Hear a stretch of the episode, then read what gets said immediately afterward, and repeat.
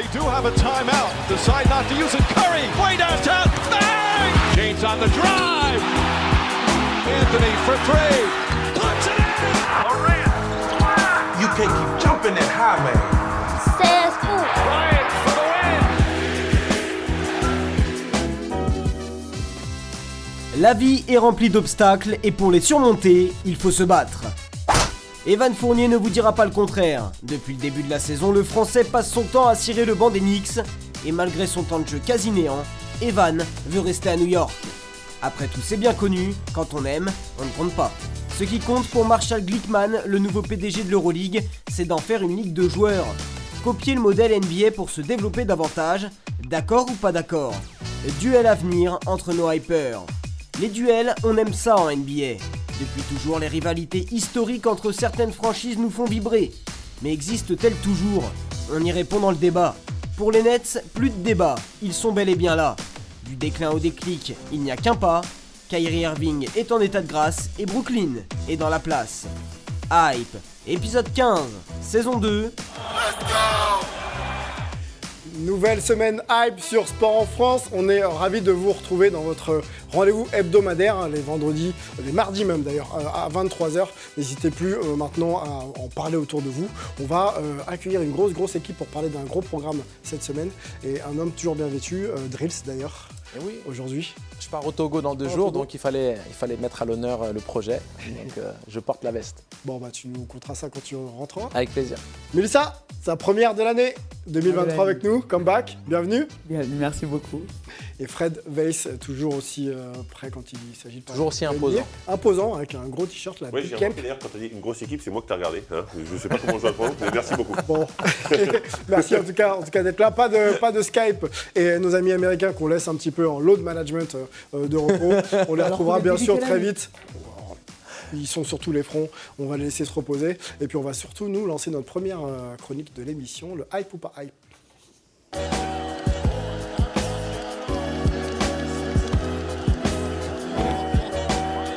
Allez, la rubrique news de l'émission, la première concerne le All-Star Game. On en parlait la semaine dernière, on connaît le nom des starters, donc des joueurs qui vont débuter. Starter, quoi, du coup. Exactement. Merci de la traduction. L'émission va être longue.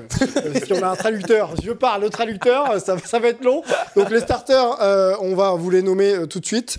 On attend l'infographie de notre chef d'édition, Lucien.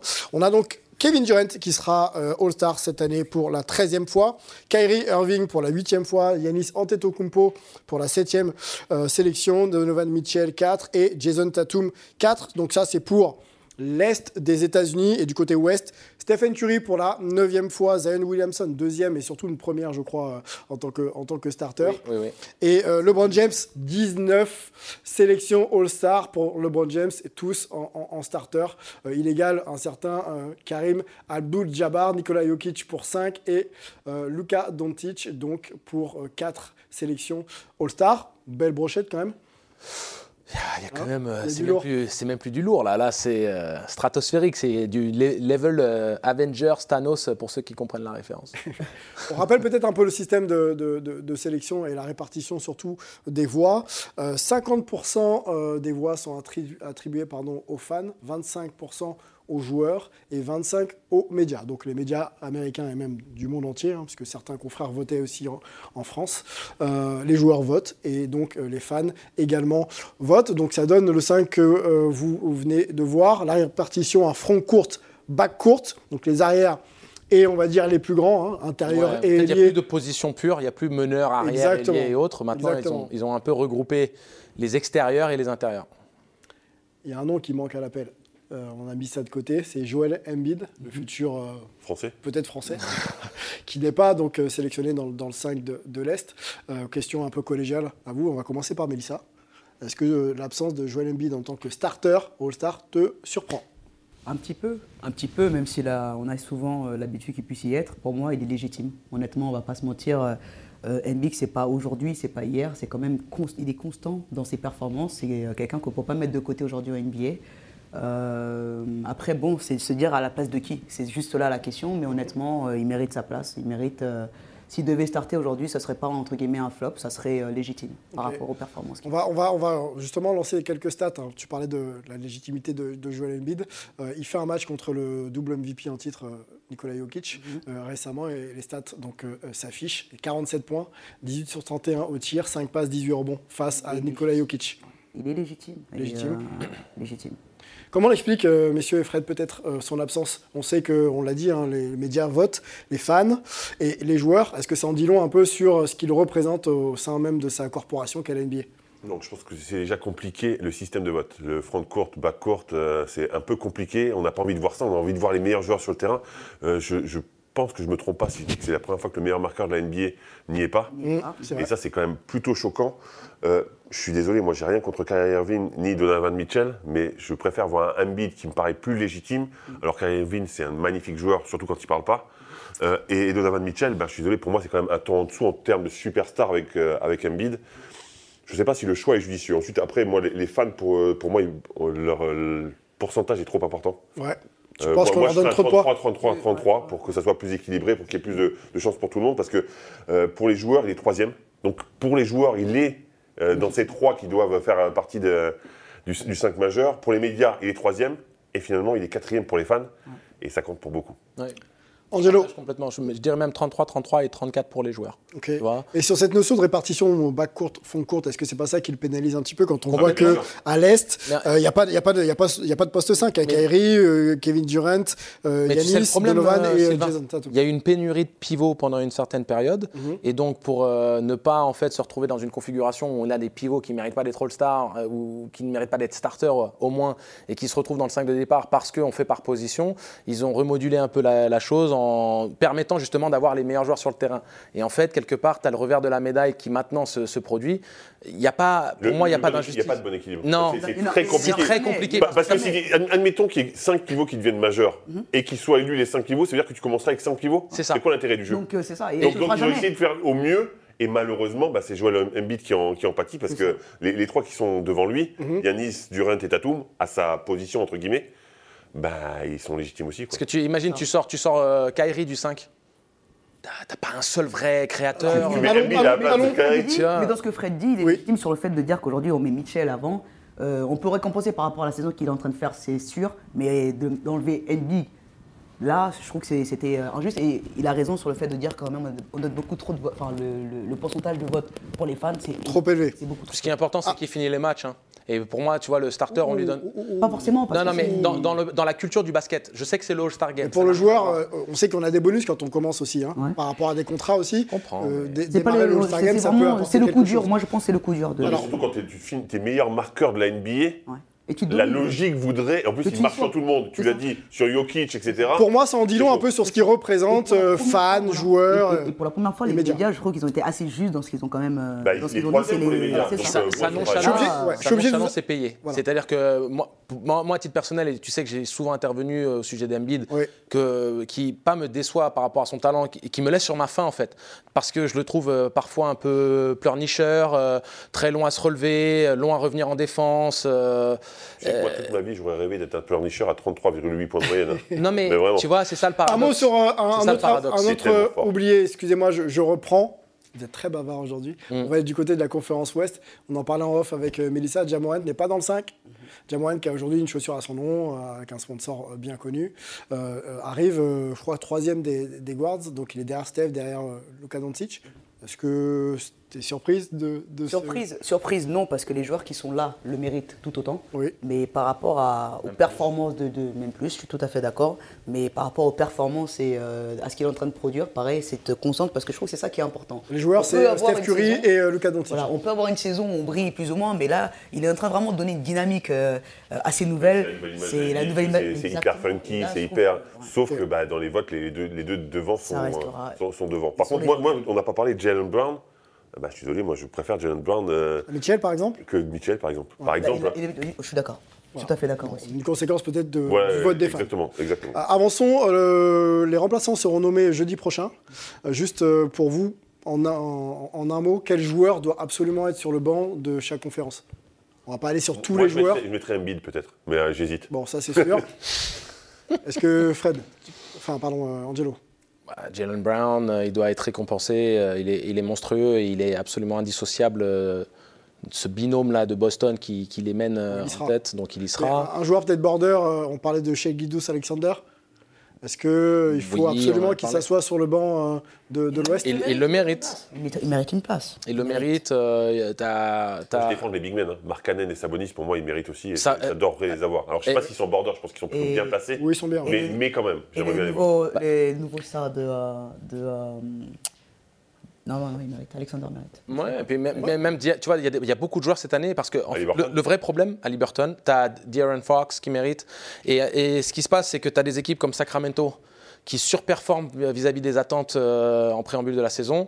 Et derrière, tu as une telle homogénéité au sein de la ligue où tu as énormément d'équipes qui se jouent à un ou deux matchs et tu as beaucoup d'individualités très très fortes qui performent, qui ont des superbes statistiques, des joueurs qui surprennent, qui ont fait une vraie progression et qui ont une légitimité dans leur prétention de All-Star. Mm-hmm. Et j'ai peut-être envie de dire que c'est pour les réserves, c'est peut-être l'année la plus compliquée pour élire. Il y a toujours, tu sais, pour le 11e, 12e homme, il y a toujours 3-4 candidats. Dense. Mais là, tu as une quinzaine de mecs par conférence qui peuvent quand même… Ouais, c'est vrai, on n'en parle pas. Mais le problème, c'est que je trouve que c'est pour le statut. Bon, on va attendre. Pour moi, c'est Damien Lillard. Damien Lillard, il est automatique. Attendons jeudi, on en parlera sûrement la semaine prochaine ensemble. On va continuer notre émission et puis on va s'arrêter sur les Français de NBA, mais pas que, dans le French Corner.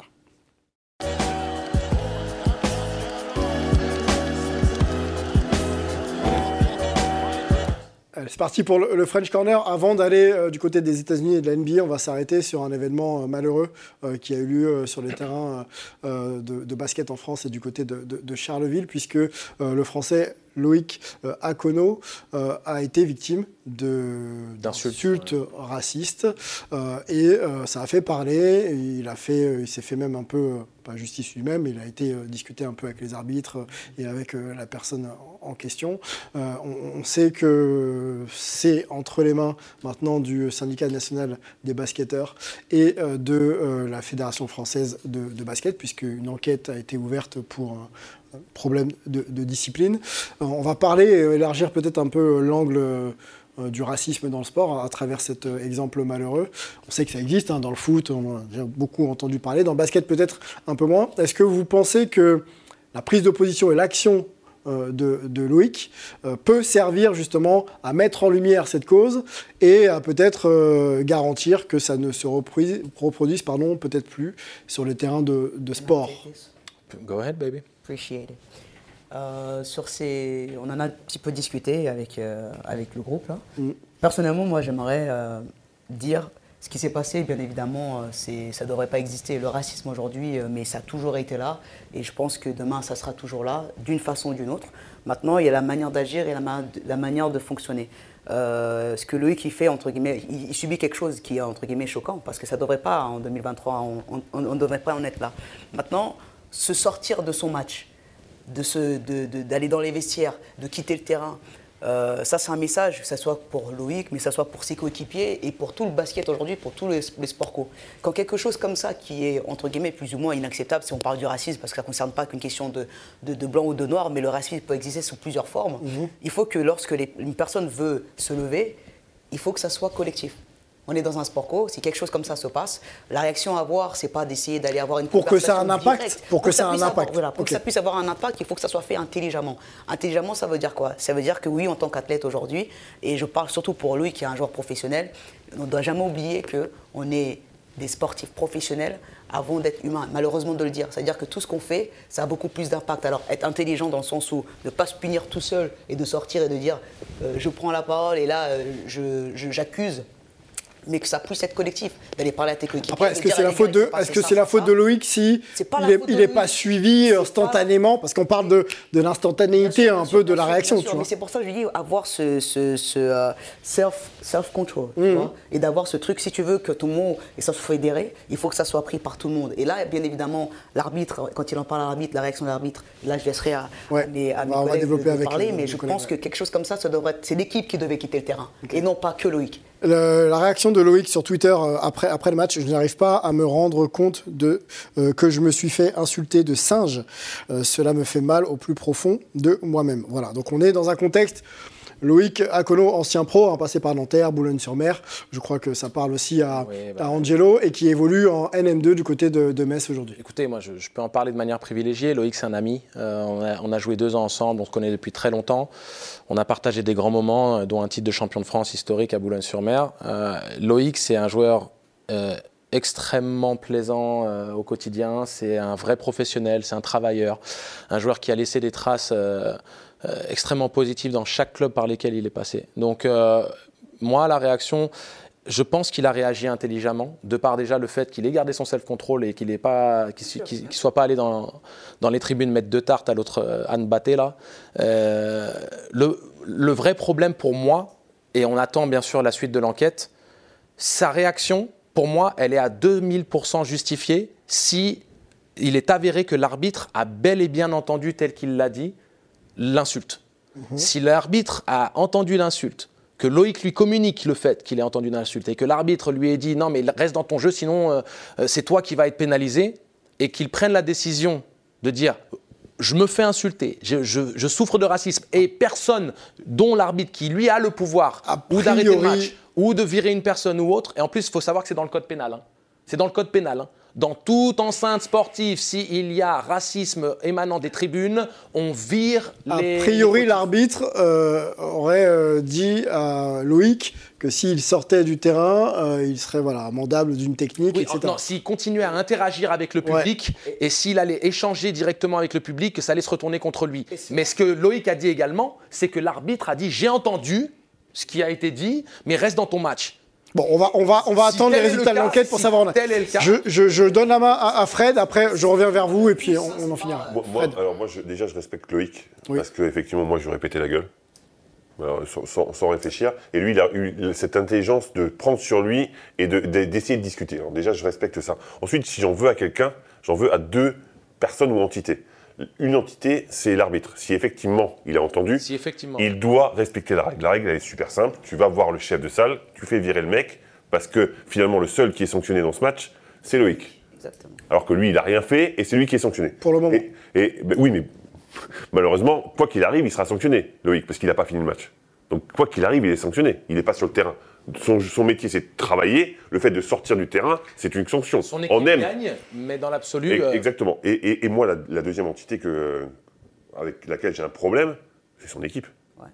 Moi, j'ai mon pote dans mon équipe qui se fait insulter comme ça. Je sors. Si l'arbitre ne fait rien, mais on sort tous. Ouais. On sort tous ou personne ne sort. Il n'y en a pas un qui sort. Ouais. Et je trouve que la réaction des canonniers... J'ai vu certaines réactions en disant « oui, on a quand même voulu gagner pour lui ». J'en ai rien à foutre, tu gagnes. Le basket, c'est pas le plus important dans la vie. L'important, c'est soutenir ton mec, ton pote, qui a vécu un truc affreux. Et pour moi. Et toi, t'es content parce que t'as gagné un match. Et qui est pas d'un match. Je vais rajouter à ce que tu viens de dire. Dans la chronologie des événements, c'est pas Loïc directement qui l'entend de manière claire, parce que lui, il est sur une situation où il se jette sur le ballon, il retombe sur un adversaire. Un coéquipier vient le rapporter ? En fait, il y a son coéquipier. Et ça va pas plus loin en termes de. Regarde, Sylvain. Il y a son coéquipier qui se précipite. Alors déjà, bon geste de son coéquipier. Ouais. Il se précipite pour le relever. Ouais. Le moment où Loïc se relève, lui, il est dans l'élan, tu sais, de se faire relever. Il est aussi en train de, on va dire, reprendre un peu ses esprits. Il vient de percuter un mec. Il est au sol. Il entend des mots, mais c'est son coéquipier qui s'arrête et qui fait. T'as dit quoi là ? Et le mec vient t'insulter de singe. Donc en gros, le coéquipier qui lui est au courant de ce qui se passe voit Loïc partir et il le laisse partir. Donc c'est là où je rejoins Fred complètement, c'est-à-dire qu'il y a un manque, parce qu'on ne peut pas dire que Loïc est parti tout seul, mais qu'il était le seul à savoir ce qui s'est passé. De toute façon, la réaction de Loïc était une réaction positive, mais pas forcément suivie par ses coups. C'est ce que je dis, il ne faut pas mal entendre, quand on parle d'intelligence, il a été très intelligent parce qu'il a eu ce self-control, et c'est ça qu'on nous demande en tant que professionnel, mais derrière ça, je suis d'accord avec le fait que ton coéquipier se fait insulter et que personne ne bouge, mais c'est-à-dire que moi-même, l'équipe adverse, j'aurais joué contre Loïc, et j'avais entendu ça. You have to stand up. Tu dois te lever et tu dois être. Et c'est comme ça, c'est collectivement. L'arbitre prend une décision. L'arbitre prend une décision. Il vire le mec. continues le match. Oui. T'as rien à faire, parce que encore une fois, t'es un professionnel, tu dois faire ton taf. L'arbitre fait rien, c'est ton équipe qui part. Mais tu dois rester sur le terrain parce que c'est pas toi qui a un problème, c'est pas toi qui a créé le problème. Toi, tu dois rester sur le terrain. Très bien. Juste pour revenir sur le communiqué de l'Union des basketteurs professionnels, la SNB, suite aux propos tenus par un spectateur à l'égard d'un joueur de NM2 lors du match Charleville-Mézières-Metz, le SNB demande que la lumière soit faite sur cette affaire et que des sanctions appropriées soient prises. Voilà, donc une affaire est en cours et une information, on va dire, disciplinaire aussi mandatée par la FFVB est également en cours. Donc on va suivre bien sûr cette affaire et puis dès qu'on aura cette conclusion, on en reparlera bien évidemment dans Hype. On va ouvrir un autre dossier dans le French Corner. On va parler d'Evan Fournier, le joueur international français des Knicks, qui était un peu dans des discussions de transfert et qui souhaite s'accrocher à son spot de joueur des Knicks et de ne pas continuer l'aventure ailleurs, comme c'est en train d'être discuté. Que pensez-vous de cette prise de position d'Evan Fournier, monsieur Weiss? Eh bien, je vais te dire un truc qui va te surprendre. Oui. Je pense que c'est une position intelligente. Une position intelligente, pourquoi? Parce que ce serait tellement facile de dire « j'ai envie de partir », alors que déjà, on n'est pas sûr qu'il y ait des possibilités qui partent. Ensuite, on est dans une période où il a montré son professionnalisme depuis le début. Ça a été compliqué. Il a travaillé, il n'a pas dit un mot. Mais il est juste dans cette attitude. Moi, je trouve que c'est plutôt très intelligent. Je ne sais pas s'il le pense ou pas. Et à mon avis, il ne le pense pas parce que lui, il veut jouer au basket, évidemment. Mais l'important, c'est d'avoir la bonne posture. Et pour moi, en termes de posture, c'est la meilleure qu'il puisse adopter. Je pense qu'il le pense, Fred. Oui, mais peu importe.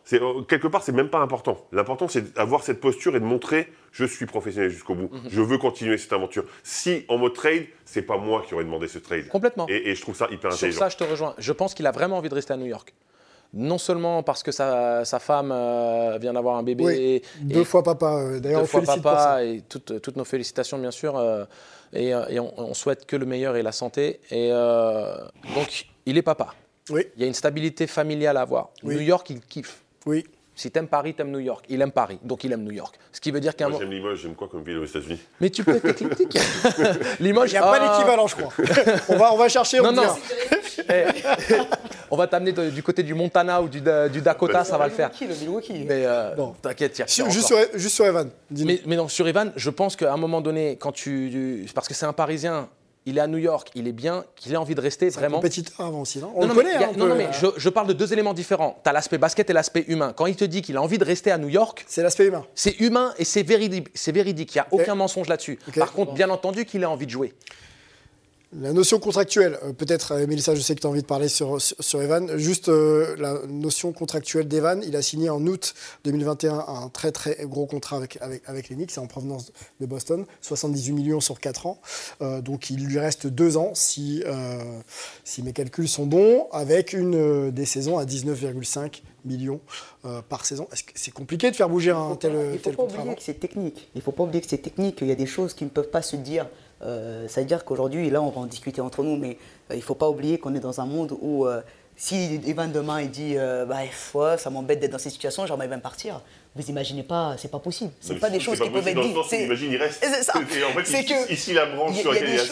Il y a des choses qui ne se disent pas. Il y a des choses, c'est-à-dire que tu as un contrat, comme l'a dit Fred, et moi je suis tout à fait d'accord avec ça. On est quand même dans un milieu professionnel et pas que professionnel, c'est la NBA. Il y a beaucoup de choses qui sont en jeu. Tu peux pas déclarer comme ça parce que tu es dans une situation compliquée, je veux partir. Ça serait te mettre professionnellement dans une galère parce que vice-versa, c'est-à-dire que si tu décides de partir, on va te dire écoute, tu pars. Mais sauf que tu vas partir, il y a des choses qui vont avec. Quand tu pars, tu décides de partir, donc le contrat, tu vas le laisser. Tu pars pas avec l'argent. Il y a plein de choses qui sont dépendantes de ça. Donc, à un moment donné, oui, il va le dire. Le contrat, tu le laisses pas. Le contrat, il est garanti. Oui, c'est juste que tu emmènes ton contrat avec toi. Donc, c'est ça. C'est que quelqu'un doit te racheter. Il doit assumer ton contrat. Donc, tu le paies pas, il est garanti. Non, c'est ce que je veux dire. Mais c'est qu'il y a des choses que tu peux déclarer, des choses que tu ne peux pas déclarer. Dans sa situation, il est professionnel et c'est très intelligent de sa part, entre guillemets. C'est se dire que moi, je suis là, j'ai un contrat, je suis disponible. Si vous voulez me faire jouer, je joue. Mais après, il ne faut pas oublier, on peut parler d'aspect humain. L'inverse se justifie aussi, Mélissa. L'inverse se justifie aussi. Un joueur, il peut tout à fait sortir en disant moi je suis pas là pour perdre mon temps, vous m'avez recruté, je suis un mec avec un statut. Sauf que c'est pas. C'est un mec avec un statut. Alors la décla d'Evan, je l'ai, comme ça on pourra ne pas paraphraser mais analyser vraiment ses propos. Je suis dans mon prime, je veux jouer, ce n'est pas comme si j'avais oublié comment jouer au basket. L'année dernière j'avais un rôle différent et j'ai réussi à battre un record de franchise qui tenait depuis 30 ans, donc je vais trouver un moyen de m'adapter à n'importe quelle situation. Voilà, donc ça c'était Evan le 23 janvier. Non mais Sylvain, je vais vraiment pas faire long, mais un mec, il a tout aussi le droit de prendre l'option B. Lui, il a pris l'option A. Je reste pro, je reste dans le projet, je maintiens mon engagement. Smart. En fait, il choisit la solution de ne pas aller au clash. Mais oui. Voilà, mais par contre, l'option B est tout aussi légitime. Hein, parce que l'option B, s'il n'est pas père de famille avec 2 enfants et qu'il a un contrat à 20 millions de $20 millions l'année, que c'est un mec qui sort, qui a été recruté en grande pompe, il ne faut pas oublier non plus que c'était un mec, quand il est arrivé aux Knicks, c'était gros recrutement. Là, on est en train de parler d'un passé. Là, on est en train de parler des passés aujourd'hui. C'est pas toutes les équipes qui sont en train de taper à la porte. Le game change. Les positions changent rapidement. Donc, il a tout à fait le droit. Le statut que tu as eu avant, c'est pas le même. Mais je ne dis pas le contraire. Donc, les offres que tu vas avoir aujourd'hui ne seront pas les mêmes qu'hier. Mais ce n'est pas une histoire d'offres. Son contrat, il a 4 ans, il est garanti. Donc l'offre, elle est déjà garantie, c'est pas ça le problème. Et une question, c'est un qualifie l'émission ou comment ça se passe ? Ça commence. C'est pas ça, c'est qu'à un moment donné, l'option A n'est pas la seule option légitime. Il aurait très bien pu choisir l'option B et on aurait pu la défendre tout autant. On n'a pas dit l'option légitime, on a dit l'option intelligente. Ça n'aurait pas manqué d'intelligence de choisir l'option B non plus. C'était parti en clash. Alors, ça aurait été un peu bête, carrément. Je comprends qu'il y a plusieurs options pour Evan, mais lui, apparemment, l'option A lui va. Qui est très très bien. Rester au Knicks et stabiliser aussi sa famille. Je tenais simplement à mettre en avant que l'option B existait et qu'elle n'était pas bête. C'était pas une option qui aurait été très. Mais aujourd'hui, peut-être qu'il a considéré avec les 2 saisons qu'il vient de vivre. Je suis désolé. N'est pas en position de se dire, écoutez les gars, je reprends la gonfle. Il a fait un choix qui lui correspond. Je reprends la gonfle. On va reparler de ce cas. Et effectivement, si Evan bouge, peut-être qu'on aura aussi l'opportunité d'analyser sa nouvelle situation et puis de savoir dans quel objectif de fin de saison il se situe. Evan Fournier, on a commencé à débattre, on va continuer à débattre dans le d'accord, pas d'accord.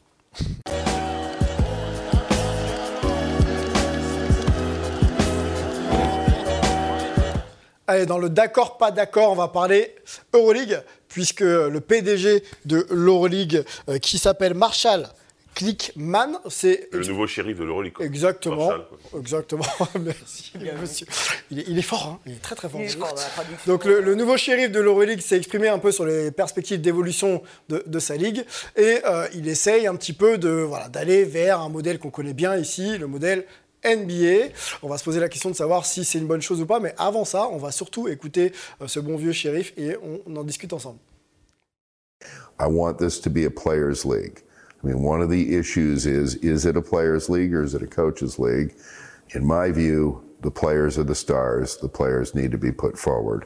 By giving them the freedom to use their social media platforms, giving them the freedom to use their voice, by taking our digital content and all forms of our content and putting the players out there more. I think people are interested in our players in terms of their lives and our players as people, not only as basketball players. And I think that's part of the secret of the NBA is that the players are relatable, whether it's through fashion, whether it's through fitness, whether it's through health and nutrition, whether it's through causes that they care about. A lot of our players have really begun to use their voices and use their platforms, I think, in generally positive ways. And I think the more we can find different ways through our players to relate to people instead of just basketball fans, I think that's to our advantage. Voilà, c'était Marshall Glickman, le shérif, le big boss de l'Euroleague. On va se poser cette question tout de suite ensemble. Pour se vendre, l'Euroleague doit-elle copier le modèle américain ? Et on va y répondre même d'ailleurs, parce que mon lancement est un peu foiré. Donc pour Marshall, justement, il pense justement qu'il faut copier le modèle américain. Est-ce que vous êtes d'accord ou pas ? Moi, je ne suis pas vraiment d'accord. Tu n'es pas d'accord ? Je penche plutôt vers le d'accord. D'accord, ok. Eh ben, on va se caler sur un duel, ensemble. Ça va ? Fred, tu commences ? Oui, si j'ai le choix, je vais commencer. C'est parti. Je suis pour l'équilibre des forces, et je pense que c'est important de trouver un équilibre dans tout. Faire une ligue de joueurs, pour moi, c'est un vrai danger. Quand on voit les dérives qu'il peut y avoir en NBA, par exemple, où c'est une ligue 100% de joueurs, qui décide de tout et qui d'un seul coup décide de j'ai envie d'être transféré, je fais la grève, je suis payé et c'est un vrai bordel. Et moi je n'aime pas ça. Mais en même temps, les joueurs, comme il le dit, c'est quand même les acteurs majeurs. Donc il faut un équilibre des forces, que tout le monde y trouve son compte. Encore une fois, c'est un vœu pieux, mais tendre à la NBA, pour moi, c'est un peu dangereux. Ensuite, si on parle du modèle NBA en général, moi j'ai un problème avec ça aussi. Parce que ça risque de devenir l'Euroleague de chez Wish. On est souvent comparé avec la NBA, on n'a pas les mêmes moyens, on n'a pas les mêmes joueurs, on n'a pas le même nombre d'argent et on n'a pas la même fanbase dans l'esprit et dans le monde. Donc pour moi, c'est un vrai danger de se mettre en concurrence directe avec la NBA parce qu'on serait ringardisé tout de suite. Ok, bon, bah ça c'est clair. On va donner la main à Angelo qui semble plutôt d'accord avec cette perspective d'évolution qui amènerait les deux plateformes à être similaires. En fait, moi je suis plutôt d'accord, pas sur ce dont a parlé Fred, que je rejoins à ce niveau-là. Je ne veux pas qu'il y ait la dérive d'une ligue qui n'appartienne qu'aux joueurs. Moi, je suis d'accord dans la perspective de développer le basket européen et d'essayer de faire grandir son aura mondiale et sa présence digitale, son marketing, la mise en avant des joueurs et tout ça, de la même manière que le fait la NBA. C'est sur ça que moi, je suis d'accord avec lui, dans cette philosophie de faire grandir le produit. Par contre, que ce soit une ligue de joueurs, ce n'est pas adapté ni à la culture européenne, ni au format du jeu. Pratiqué en Europe comparé à la NBA, ça voudrait dire que le seul et unique moyen pour que ce soit vraiment le cas, c'est d'uniformiser les règles, les matchs et toutes ces subtilités qui pourraient permettre d'avoir un produit similaire. Mais quoi qu'il arrive, le modèle économique européen n'est pas identique au modèle français, mais il faut qu'on tente vers ce qui se fait de meilleur. Donc forcément, je suis d'accord avec cette idée-là, parce qu'on ne peut pas non plus rester sur ses acquis et il faut essayer de pousser l'enveloppe pour pallier les carences qu'on puisse avoir. Oh, buzzer beater d'Angelo Tsakarakis, bravo. Avant de se positionner, Mélissa, je voudrais quand même que tu donnes peut-être un peu ton avis sur la question de manière globale. Est-ce qu'il faut tendre vers Fred et du coup garder un peu cette forme d'acquis et de ne pas donner trop de pouvoir aux joueurs, ou est-ce qu'effectivement il y a cette opportunité qu'énonce Angelo à saisir pour quand même essayer un petit peu d'amener un développement à cette ligue? Alors, dans les deux cas, je prends beaucoup de chacun de ce qu'ils ont dit. J'aime la force et l'équilibre que Fred dit, et en même temps, j'aime aussi l'évolution de ce que propose Angelo. Il ne faut pas oublier que dans tout, la vie, tout est en changement. Il faut du changement, il faut s'améliorer. Mais je pense que pour s'améliorer, il ne faut pas forcément toujours chercher à vouloir copier. Parce que comme on dit, économiquement, ce n'est pas possible. En termes de basket, de niveau, de fans, etc., ce n'est pas la même chose par rapport à l'Euroleague. Je peux t'arrêter tout de suite ou pas ? T'as joué en Euroleague. J'ai joué en Euroleague. Est-ce que culturellement, il n'est pas possible de capitaliser sur les forces du basket européen pour quand même vendre un peu mieux le produit finalement? Alors moi j'ai une question à poser. Quand on parle de vendre, parce que je veux bien, c'est-à-dire qu'en termes de plateforme, on doit proposer peut-être, on peut grandir, on peut toujours faire mieux. Ça, c'est toujours à se dire, c'est qu'aujourd'hui, ce qu'on est en train de faire… Le storytelling de l'Euroleague, je parle, quand on parle de plateforme, c'est ça.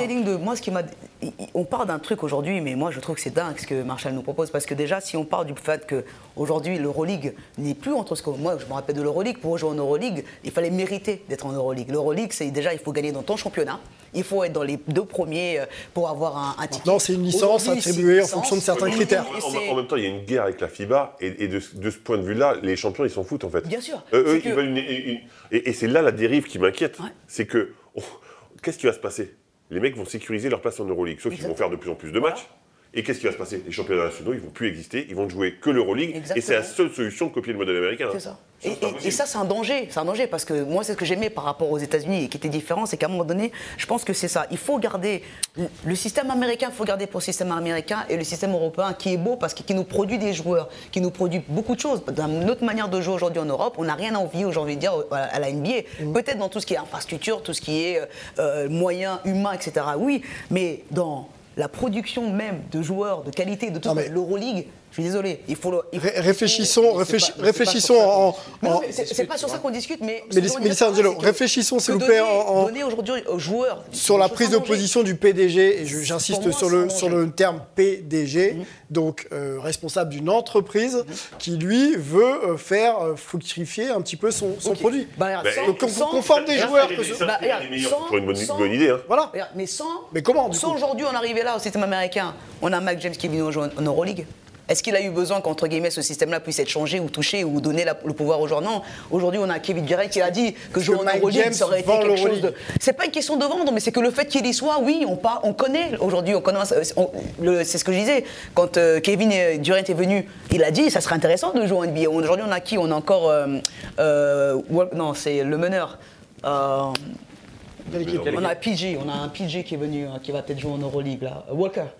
Kemba. On a Kemba Walker qui va jouer. Je veux dire, aujourd'hui, la NBA, l'Euroleague, elle commence à être connue, on va en parler, mais je pense que chercher à vouloir exactement être pareil pour attirer, je trouve que, et donner le pouvoir aux joueurs... Après, il y a quand même une tendance qui est lancée depuis quelques années, c'est l'uniformisation en fait, du jeu, la globalisation du jeu quand même.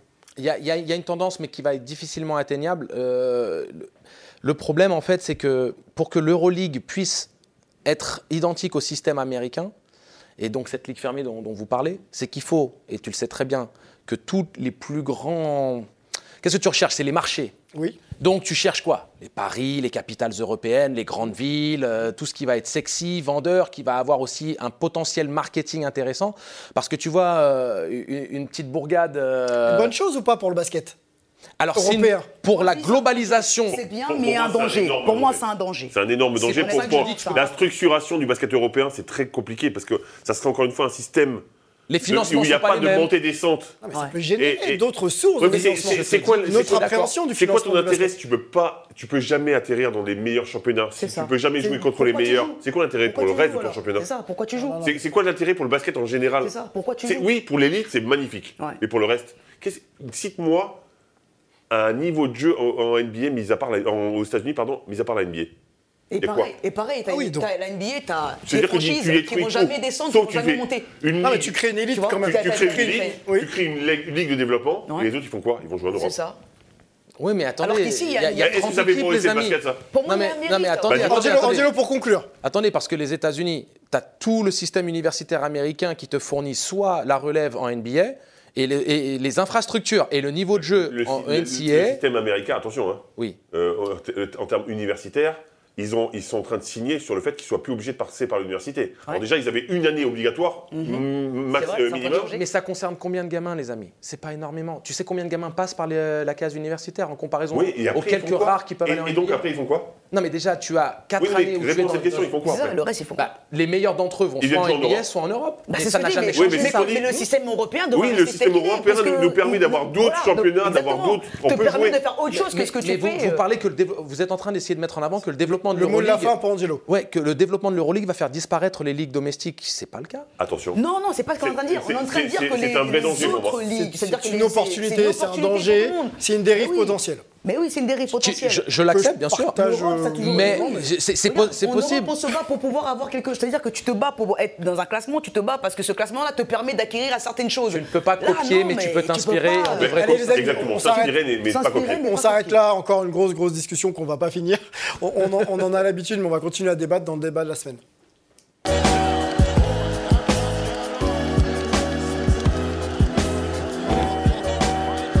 Les thèmes hype, hein. C'est compliqué de s'arrêter. Tu veux dire que là, on fait un débat alors qu'on n'avait pas débattu jusque-là. Exactement, c'était juste un propos introductif assez long. On va discuter rivalité en NBA, puisque c'était la semaine dernière, la semaine des rivalités, impulsée un petit peu par la NBA. Quand on parle de rivalité, hein, on connaît tous un peu le produit, surtout ce qui s'est passé dans les années 70, 80, 90, 2000. Quand on évoque ce mot rivalité, Fred, ça te fait penser à quoi? Bulls-Pistons, par exemple. Okay. Boston-Los Angeles, okay, par exemple. Un peu, hein, à moindre échelle, Golden State-Cleveland. Okay. Plus récent, à moindre échelle. Mais quand je pense à une rivalité, je pense surtout à des gens qui vont très très loin, qui s'affrontent toujours pour soit gagner un titre, soit aller en finale. Donc ça va très très loin, ça joue... Enfin, voilà, c'est des matchs importants. Sinon, il n'y a pas de rivalité qui se crée. Et... Bah, quand même. Juste jouer contre une équipe. Non, c'est pas ça. C'est que, historiquement, t'as eu quand même une rivalité Cavs-Bulls, qui était à sens unique, mais t'avais les Knicks contre les Bulls. Ouais, mais tu viens de le dire. T'as une dynamique. Oui, mais c'est à sens unique. Quand c'est à sens unique, c'est pas une rivalité. Alors, oui et non. Dans le sens où, quand même... Oui et non, dans le sens où il y a une domination, mais t'as toujours... le storytelling de la domination aussi, quand même. Et puis t'as surtout cette opposition des divisions. C'est une tristesse. Oui, mais en NBA, c'est comme... imagine que j'aime bien Memphis, Golden State. On va aller sur l'actu, restons sur l'histoire. T'as les Lakers contre Sacramento. Sacramento n'a jamais réussi à battre les Lakers, mais c'est quand même une rivalité qui mérite d'être mentionnée, tu vois. Franchement, je suis fan des Lakers. Sacramento, pour moi, ils n'ont jamais été leur rival. Les Lakers, les Lakers Celtics, si vous dites les Lakers Celtics, monsieur Tsakakis. Les Lakers Celtics, allons sur cette rivalité quand même historique. Vous voyez le panneau qui s'affiche, 17 titres chacun. Ils se sont rencontrés 12 fois en finale, quand même. Les deux équipes. Et pour moi, c'est la plus grande qui existe. Un bilan de 9 pour les Celtics de Bill Russell à l'époque, contre 3 pour les Lakers. Est-ce que, justement, c'est l'une des plus grandes rivalités de l'histoire de l'NBA ? Il n'y a pas à en parler, il n'y a pas à remettre en question. Pourquoi ? Parce qu'ils sont affrontés en finale. Parce que c'est quand ça compte. C'est la ribande contre Magic. Donc, les affrontements en finale de conférence, demi-finale de conférence. Finale de conférence, oui, ça te permet d'aller en finale. Donc, forcément, oui, c'est un vrai. Parce que tu vas passer pour pouvoir aller le Detroit Pistons, Bulls de Chicago, ça c'était 88, 89. Ça fait partie, parce que finalement, en tout cas, ça permet d'avancer. Bien sûr. Le vainqueur était champion en général. Et au-delà de ça, Angelo, au-delà de ça, c'est-à-dire que c'est les Pistons contre les Bulls, c'est au-delà de ça, c'est en termes même de jeu. Et on a mis un système contre Jordan, carrément, pour l'empêcher. Les Jordan Bulls, c'est tout un truc. T'as eu Celtics Pistons aussi, parce que pendant 4 ans, les Pistons et les Celtics devaient s'annihiler mutuellement. Philadelphie aussi, avec Julius Erving. Oui, mais tu l'as eu un petit peu moins. C'est-à-dire que tu l'as eu de par le fait que c'est des légendes qui s'affrontaient. Mais c'était moins récurrent. En 83, Non, mais c'était moins récurrent. Si tu veux, si tu regardes vraiment sur les brackets, je sais pas comment on dit en français, excusez-moi, mais sur les braquets. Les braquets. Mais dans le chemin pour arriver jusqu'en finale NBA, les Celtics et les Pistons étaient toujours sur la route des autres équipes, quoi.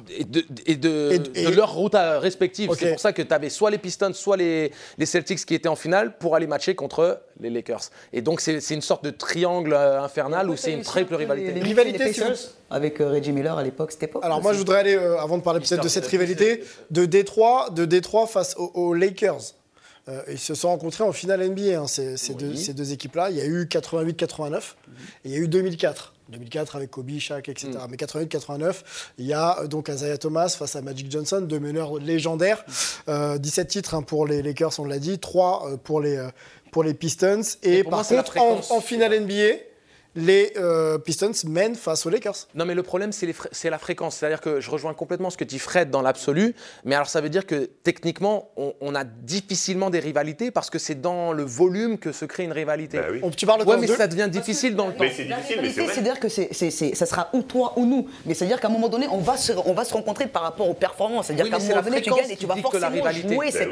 Oui, mais alors, regardez, moi, je peux vous parler d'une des plus grandes rivalités de l'histoire du sport américain. C'est Oregon State-Oregon. C'est une des rivalité qui a été le plus jouée dans l'histoire de tous les sports collectifs américains, qui s'appelle d'ailleurs, qui a été renommée, c'est une appellation officielle, la guerre civile, the Civil War. Oh là, ils vont là. Non, mais c'est l'appellation officielle, c'est-à-dire que c'est même protesté. C'est déposé, etc. C'est déposé et tout ça, donc c'est-à-dire que c'est une appellation officielle. Donc ça, c'est une des plus grandes rivalités. Tu vas voir Duke, North Carolina. Pourquoi ? Parce qu'ils sont dans la même conférence, parce qu'ils se jouent tous les ans. C'est pour ça, c'est la fréquence aussi qui dicte de la rivalité. Parce que si t'as pas cette fréquence, mais la fréquence au niveau, pas avec une différence de niveau. C'est-à-dire que quand tu sais pas, niveau, ça sera ou vous ou nous. Exactement. Parce que t'es obligé de passer par eux parce qu'ils ont le même niveau que toi. Et s'ils sont plus faibles que toi, c'est pas une rivalité. Allons sur l'actualité, s'il vous plaît. La NBA, donc on le disait, c'était la Rivalry Week la semaine dernière. Donc des équipes étaient opposées. On a vu les Lakers face aux Celtics. On a vu aussi les Warriors face à Memphis Grizzlies. Dans la NBA d'aujourd'hui, honnêtement, où sont les rivalités et est-ce qu'il existe des rivalités selon vous ? Honnêtement, moi, personnellement, désolé, j'ai dû tuer le micro. Je suis désolé. Honnêtement, je trouve qu'il n'y a plus de rivalité aujourd'hui. Okay. Aujourd'hui, je trouve que c'est... on joue un classement, entre guillemets, on se place pour plus ou moins jouer une équipe ou telle pour pouvoir passer un certain tour. Après, tu vas jouer des équipes, mais la rivalité dont on parlait aujourd'hui... Plus du tout, ou il y en a peut-être qui émerge un peu. Qui émerge, on a le Memphis contre les Warriors. Ouais. Mais après, en termes de rivalité en soi, si on regarde comme ça la NBA aujourd'hui, il ne faut pas se mentir. La plupart des matchs, les débuts de matchs en début de saison, on ne les regarde pas. Les matchs se jouent, tu peux gagner, tu peux perdre. C'est ce que je dis. Après, ça arrive, entre guillemets, en termes de calcul, de classement, de savoir où on se positionne pour jouer les playoffs, etc. Qui se retrouvent Boston Nets, peut-être, non ou pas. Non, 4-3, honnêtement, pour moi, je trouve qu'il y a plus de conf. Il m'a balayé l'année dernière. Je reste sur la récurrence. La récurrence ou la folie. C'est-à-dire que là, quand on parle de Golden State, on parle des des anciens, des vieux, des, tu vois. Et quand tu joues contre Memphis, qui est un peu l'équipe hype, qui a envie de montrer à tout le monde, bah eux, ils se disent, on va se mettre en rivalité avec eux, parce que nous, on est les jeunes, on veut prendre leur place, etc. Et donc, ça crée, mais elle est en train de se créer doucement. Ouais. Mais pour l'instant, elle n'existe pas, un petit peu, pas énormément. Quoi. La dernière rivalité qu'on peut peut-être essayer de mentionner ici, c'est celle qui opposait les Warriors aux Cavs, quatre fois présents en finale. Est-ce qu'on peut déjà dater de la dernière rivalité en NBA ? Est-ce qu'on peut aussi parler, parce que quand on parle de rivalité, on oublie que cette notion à l'époque, on l'avait pourquoi ? Parce qu'on avait des joueurs qui restaient pendant 10 ans dans une équipe. C'est vrai. C'était une équipe qui était. Oui, qui incarnait l'équipe. C'était ça, c'était une incarnation. C'est-à-dire que tu avais des joueurs qui étaient là, tu en as peut-être un ou deux qui. On n'a plus ça, on a des joueurs qui changent chaque année, on a des joueurs qui sont traînés en plein milieu de la saison. Avant, c'était une appartenance. Ton équipe, ton maillot, ça représentait, entre guillemets, l'identité. Ça représentait... Les gars, ils étaient ensemble pendant quoi ? 5 ans, 4 ans. Ils savaient comment jouer ensemble. Donc on savait qu'est-ce qu'il fallait changer, qu'est-ce qu'il fallait modifier pour aller essayer de taper cette équipe. Aujourd'hui, ça change toutes les 2 secondes. Tu n'as plus, entre guillemets, une identité, tu n'as plus une appartenance. Qui fait en sorte qu'il y a une grosse rivalité aujourd'hui. LeBron, il peut aller jouer avec les Clippers et demain, on peut retrouver Paul George à LA. C'est vrai que ça détruit l'identité des rivalités. Le problème, c'est quoi ? C'est qu'il faut regarder quelles sont les équipes du plus haut niveau et qui doivent-elles battre pour atteindre les finales ou autres. Et donc, tu parles de Golden State. Chaque année, c'est un adversaire différent pour l'instant. Et tu regardes les dernières finales NBA, bah, tu as eu les Raptors à l'Est, et les Raptors sont passés par... Voilà, tu as eu Milwaukee qui, derrière, ne confirme pas. C'est pas une hiérarchie vraiment établie pour construire une histoire autour de ces rivalités. Avec tous ces mouvements de joueurs... Encore une fois, c'est la récurrence des matchs de très haut niveau. Donc, tu reviens sur ce que je disais. Non, parce que toi, tu parles de la récurrence des matchs en général. Moi, je te parle de matchs de très haut niveau. Non, pas des matchs. Juste en général. Je te parle pas des matchs de saison régulière, on s'en fout de la saison régulière. Exactement. Non, on parle vraiment du même truc. Ouais, on parle de la récurrence, la fréquence à laquelle les équipes se confrontent quand ça compte le plus, quand c'est vraiment... Donc la dernière en date... Angelo, on dit ça depuis le début, avec... Oui, mais j'insiste sur la fréquence. Donc la dernière en date sur la fréquence... Angelo ? Ce serait pour moi la seule qui serait valable dans ce serait Warriors-Cleveland, la seule qui serait valable. Mais pour moi, c'est même pas vraiment une... T'es obligé de la mentionner parce qu'il y a cette rencontre en finale. Et s'il n'y a pas le combat... Le critère de récurrence, le critère de joueur emblématique... Si Draymond Green ne se fait pas expulser, les Cavs ne reviennent jamais, gagnent pas leur titre et tu peux même pas... Non, mais on a quand même 3 critères. La récurrence, le haut niveau, les joueurs emblématiques. LeBron est un homme de Cleveland. Steph est drafté par les Warriors. On essaye de la créer comme étant une vraie rivalité. Pour moi, on essaye d'appuyer sur le storytelling. Il y a quand même plusieurs finales qui sont chiantes. Non, ça l'a été quand même. C'est ce que je dis, c'est le seul aspect pour moi qui en fait. Mais dans l'absolu... Dans la vraie... Parce que les rivalités... Ça ne ressemble pas aux rivalités d'antan. On est bien d'accord. Voilà. Bon, c'était le mot de la fin, on a bien compris. On va continuer d'ailleurs à discuter basket, et peut-être pas rivalité, mais d'un joueur et d'une franchise qui vont beaucoup mieux. Les Nets de Brooklyn sont dans le focus de la semaine.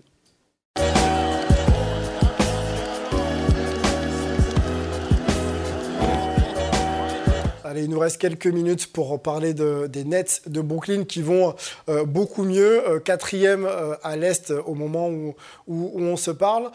Changement de coach, puisque Steve Nash a démarré la saison, débarqué en cours de saison et remplacé par son assistant Jacque Vaughn. On va se poser la question de savoir quelles sont les raisons de ce retour en grâce. Kyrie flambe. Kevin Durant est blessé, mais ça n'a pas l'air de déranger les performances collectives de l'équipe. Est-ce que c'est Kyrie ? Est-ce que c'est l'osmose mis en place par le nouveau coach ? Dites-moi tout. Nic Claxton. Quand je pense au renouveau de cette équipe, c'est Nic Claxton qui fait des performances assez incroyables sur les quelques matchs qui sont arrivés là. On savait que c'était un joueur de devenir, qui avait un gros potentiel, etc. On ne s'attendait pas forcément à ce qu'il soit aussi performant, en tout cas personnellement. Et je me rappelle de ces mots quand Kevin Durant s'est blessé, il a dit qu'il va falloir que chacun de nous augmente son niveau de jeu. J'ai l'impression qu'il l'a fait. J'ai l'impression qu'il l'a vraiment fait. Après, il n'y a pas que ça. Non, il ne faut pas oublier que Kyrie Irving, c'est un joueur fantastique. Je me répète quand il ne parle pas, parce qu'il dit beaucoup de conneries, mais sur le terrain, c'est incroyable. Enfin, je pense qu'on ne se rend pas compte de la qualité de ce joueur, tellement il dit des bêtises, que ça fout un peu notre image de lui. Perception du joueur, mais ce joueur est juste incroyable. Et puis à côté, j'ai noté 2-3 trucs sur des joueurs qui performent. Royce O'Neal qui monte un petit peu, cette Curry qui est toujours un petit peu un danger sur le shoot, ça joue mieux. Le coach a fait un gros travail aussi pour recadrer un petit peu de cohésion, recadrer tout le monde. même pas timide, ce dernier match, il a mis des points. On pensait qu'il allait jouer avec un déambulateur et finalement, il est pas si mal que ça. Il est encore là, l'Australien. C'est Jacque Vaughn. Jacque Vaughn, le coach ? Bien sûr. Okay. Bien sûr, parce que pour moi... Toi, tu respectes pas les big men. Nic Claxton.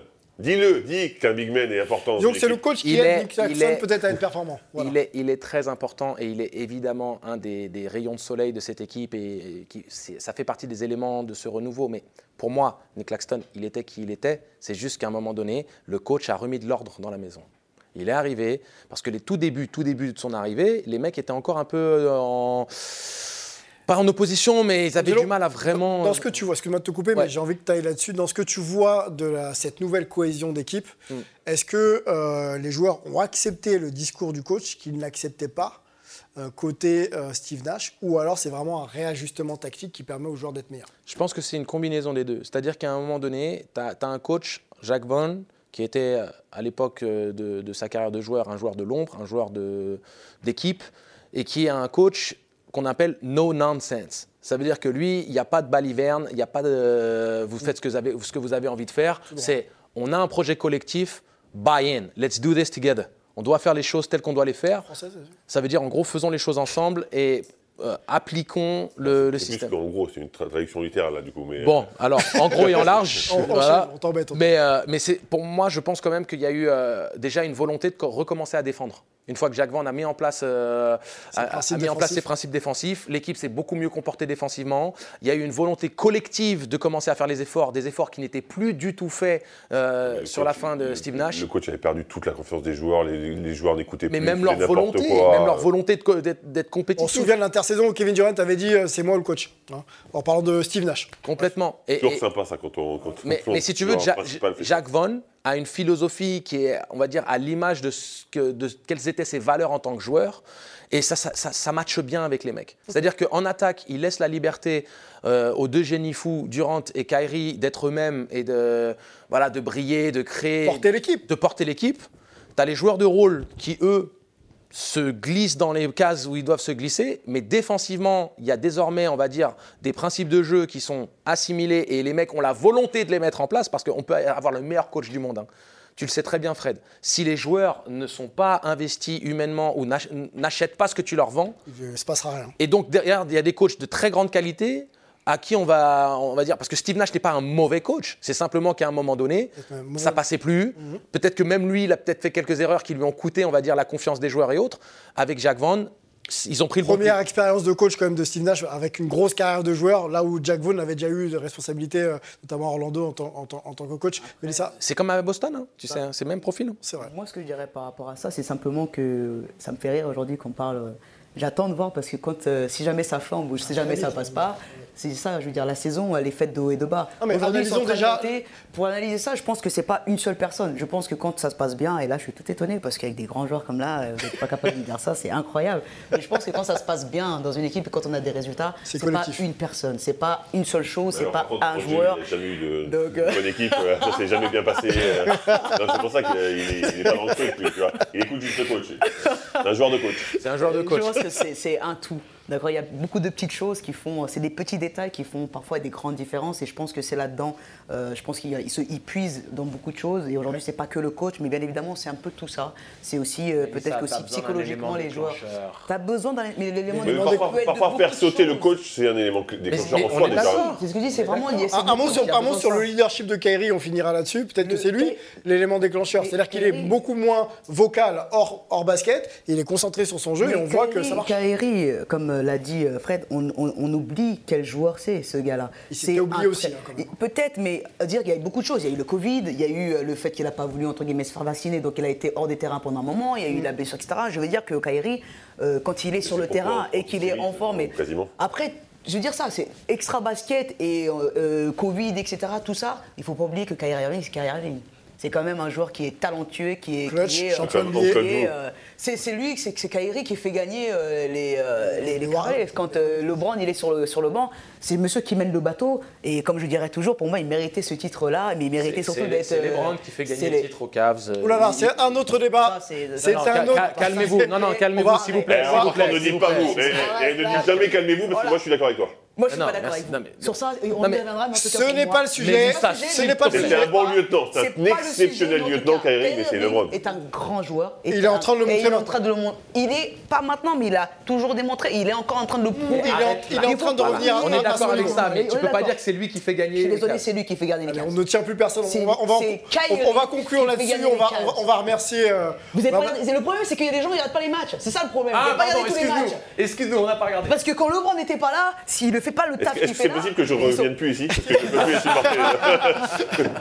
Mélissa, c'est sa première de l'année. Waouh, t'en avais gardé hein, sous le pied. Carrément, parce que c'est pas possible. En tout cas, on va te remercier. On va remercier Angelo, on va remercier Fred et toute la régie qui a fait encore un travail extraordinaire pour produire cette émission autour de Lucien Jahan. Et on va se retrouver la semaine prochaine pour une nouvelle semaine hype. Ciao.